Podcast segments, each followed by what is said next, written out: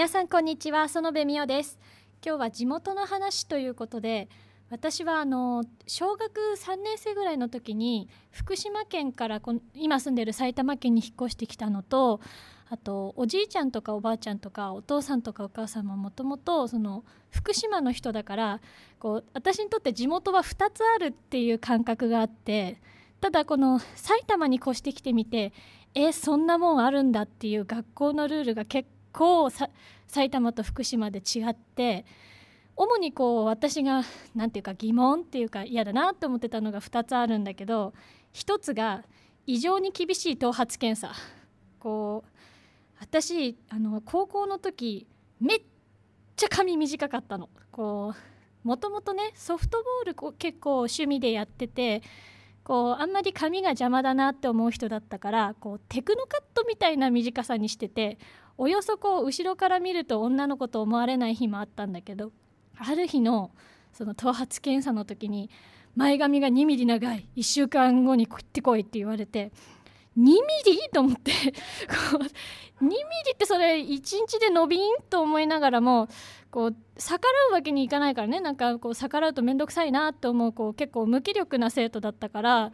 こう「はい」って言ったけどその今切ったって2週間後伸びてんじゃん。だから「あはは」みたいなこうしかもこうもともとねそのソフトボールやってた関係でこう日に当たると髪ってさ脱色するじゃない。だからこうもともと生まれつきね色素が私ちょっと薄くてこう髪の毛の色は茶色っぽいんだけどさらにこう茶色っぽかったのよ。特に夏ソフトボールやった後とか。めっちゃ染めたのか言われて。さらにその色素薄いから目玉もねこう茶色っぽいのよそれもカラーコンタクトじゃないかみたいなこう言うんだけどこうねなんかそんなこと言いつつ実は埼玉ってその校則の見直しを5年とか3年ごとに一度県内とかあとその高校ごとにしっかり行ってるらしいんだけど母校異常に厳しかったんだよね。こう今思えばくだらないしこうなんでそんなもんあんだろうなって思うんだけどあともう一つこうこれは何て言うかルールっていうか さらに変だなと思ってる慣習っていうか風習なんだけどとプールなんだけどこう埼玉の人とか結構東京の人もそうだって聞くんだけどプールってさ大体1学期の終わりに終わるっていうイメージある人多いじゃない。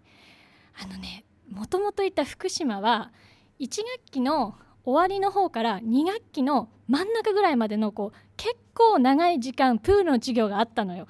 こう暑い時期にしっかりそのプールをやらせることでこう海のある県っていうのもあってしっかり水泳を習わせようっていう風習らしいんだけどその埼玉期間短くねと思ってさらにこう私住んでるところがこう埼玉県の中でも加須市って言ってこうお隣の方に熊谷っていうこう日本一暑いって言われてる市があるんだけどまさかのその40度超えの日にプールがないのよ。だからこうなんえー、みたいな。さらにこう6月ぐらいのさまだ気温19度とかの時にプールあるわけよ。寒いし嫌だしさ。しかもプールにこうカモ住んでたんだよね。だからこうカモと並走して平泳ぎするのよ。だからもう余計その嫌でこう今思えばなんでそんな風習あるのかな。ちょっと変わってほしいなと思う。ちょっと苦い思い出のある地元のお話です。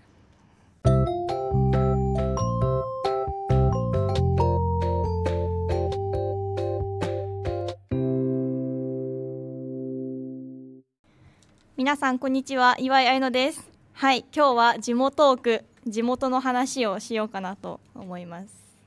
私千葉県出身で今から2つのお話をするんですが多分住んでる島でバレるということで早速いきましょう。1つ目は制服着なさすぎる中学校。いやえ？制服なかったの？みたいな感じなんですけどいや制服はあってあのセーラー服をちゃんと着て登校する毎日。下校する時も制服。いや制服着てるじゃんみたいな 感じなんだけどあの学校内で制服を全然着なくてあの朝のホームルームが始まる前のチャイムまでにその制服で登校して、まあ、みんな中に体操服を着てて体操服とかジャージに着替えてちゃんと荷物をロッカーに入れて着席しないと遅刻になるっていうなんか謎ルールがあってあの制服着るのがそれこそ登下校の時と合唱祭修学旅行とかそういう行事だったりあと入学式とかの式典だけでその登下校は登下校とか以外は本当に日々着なくてでなんで着ないんだろうって思ったらあの私のお父さん同じ中学校出身だから聞いてみたら「え着てなかったよ俺もなかった」って言われて「え何?」って思ってたら先生がなんかその私の中学校が制服着てないのは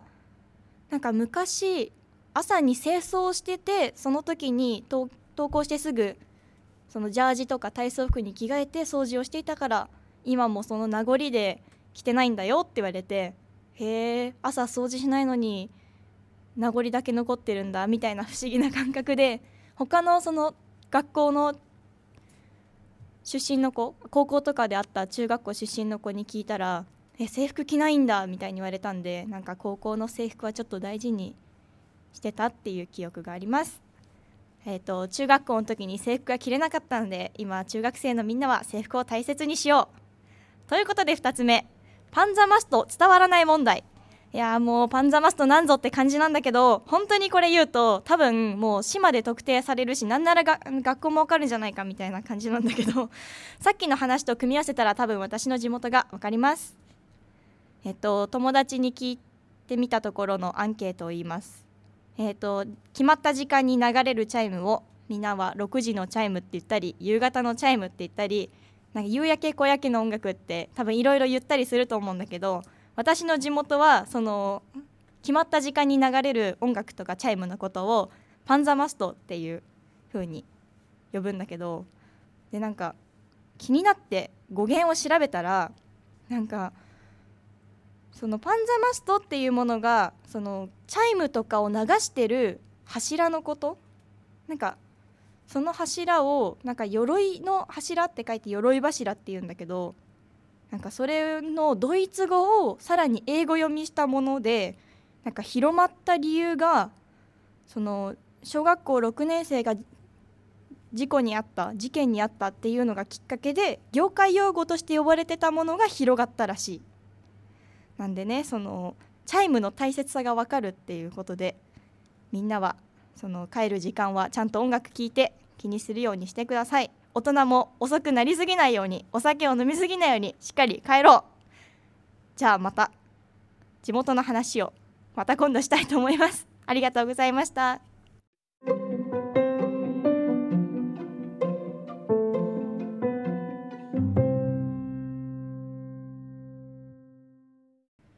こんにちは柳沢彩音です。今回のトークテーマが地元の話ということで私の出身はですね群馬県なんですけど皆さん群馬といえば何を思い浮かべているいるでしょうか？私も魅力と言われるとちょっと何を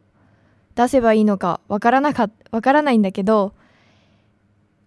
考えていく中で群馬の魅力は、今回は群馬の魅力と、嫌だなと思っていることを一つ話そうと思います。魅力といえば、まあ、押せるものが一つあってそれが温泉が有名ということです。えっと、群馬は、えっと、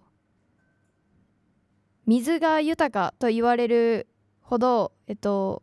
こう水に恵まれているというかそんな感じなのでえっととにかく温泉が有名なんです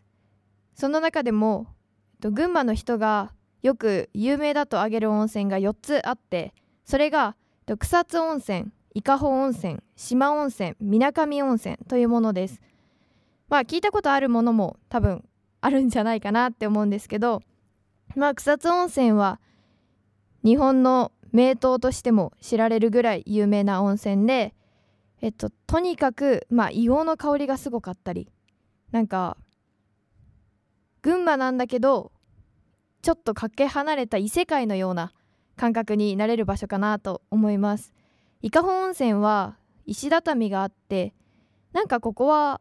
昔からの言われというのかな歴史深い場所みたいな感じになってるみたいでいやとにかくあの石畳が多いんですよね。登っていくのが大変すぎるぐらいとにかく石でできた階段に登っていくのが大変なんですけどそれが、まあ、この訪れる観光の一番の魅力というか醍醐味になるんじゃないかなと思います。で四万温泉この温泉は、えっと、ジブリジブリ作品の「千と千尋の神隠し」というジブリの作品のモデルの一つにもなったと言われている温泉地です。なんか本当に何だろうジブリの世界に飛び込む「えっと、千と千尋」を知ってればその世界に飛び込めるようななんか感じになってて本当にここを見たことあるってジブリファンの人でもなる気がします。で水上温泉はえっととにかくあの森というか緑の中にあるので多分この温泉の4つの中でも一番こう群馬群馬というか田舎感が強い場所なのかなっていうのを思っているんですけどあの一つちょっとあってとにかく温度が暑いんだよね。あのなんでかわかんないんですけど草津温泉も伊香保温泉も四万温泉も水上温泉も全部こう行けばわかるんだけどあの入ろうとは、ま、観光地としてはすごくいいなって思うんだけど入ろうとまでは思えないぐらい温泉の温度がとにかく暑くてなんかもう外歩いてても煙だけでこの暑さを感じられるぐらいなんかすごい暑いなっていう感じがします。でまあこの魅力はこれぐらいにしておくんですけど嫌だなと思っていることというかそれはですねあの海がないってことなんですよね。群馬はまあ海なし県としても有名な場所なんですけどもやっぱあのー、ちょっとこう海に遊びに行くとかになっても海があってほしいなって思います。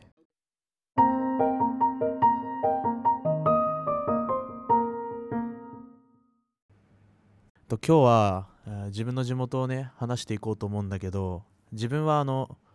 埼玉県という町に住んでいるんだけどその埼玉県の魅力を話すってなった時に魅力って感じになるんですけどだけどあの埼玉県って多分他の県にあってあ他の県になくて埼玉県にあるものっていうものが多分あると思っててでそれが例えばあの埼玉県って鴻巣って町に運転免許試験に行くんだけどその時にその免許試験を受ける前にウルトラ教室っていうものに変えることができてあのその日の免許免許試験に出る問題がほとんど出るんだよねそこからね。あのなんかヘッドホンして音声で「〇〇は〇〇である。正解」って感じで音声が流れてくるんだけど最初絶対これ分かんないなって思って聞いてたんだけどそれ頭の中にずっと入ってきてその正解誤りとかがそんなずっと入ってきてて当日自分もね96点取れてあの無事にね免許取れたんだけどほんと埼玉県のだけしかないもので俺本当に嫌だったものがあって多分埼玉県の中学生はみんな知ってるかな。北進テストっていうものが埼玉県だけあるらしくてそれどういうものかっていうとなんか模試みたいな感じで自分の志望校を書いてでなんかであの5教科テストするんだけどでそれの平均点数で偏差値が出るみたいな感じなんだけど本当に嫌でそれ。な自分だってもうお金は親にお金払ってもらってそのテストを受けることになるんだけどなんか自分だけに結果が来るんじゃなくて結果郵送郵送で来るんだよね。ってことは親にも見られるっていうことなんだよ。であの親に事前に勉強しろって言われながらもやってたけど多分前日に僕ゲームばっかしててろくな点数取れてなくて あの偏差値がすごく低くて一発目。マジな舐めてかかったら本当にこんなことになってしまって親にすごい怒られて真面目に勉強しろって言われて分かりましたって言ってやったんだけどやっぱねあれすごく面倒くさくて本当に。もう受けたくないって。でもなんかその私立の確約にも取るのに必要だからもう絶対受けなきゃいけないのよ。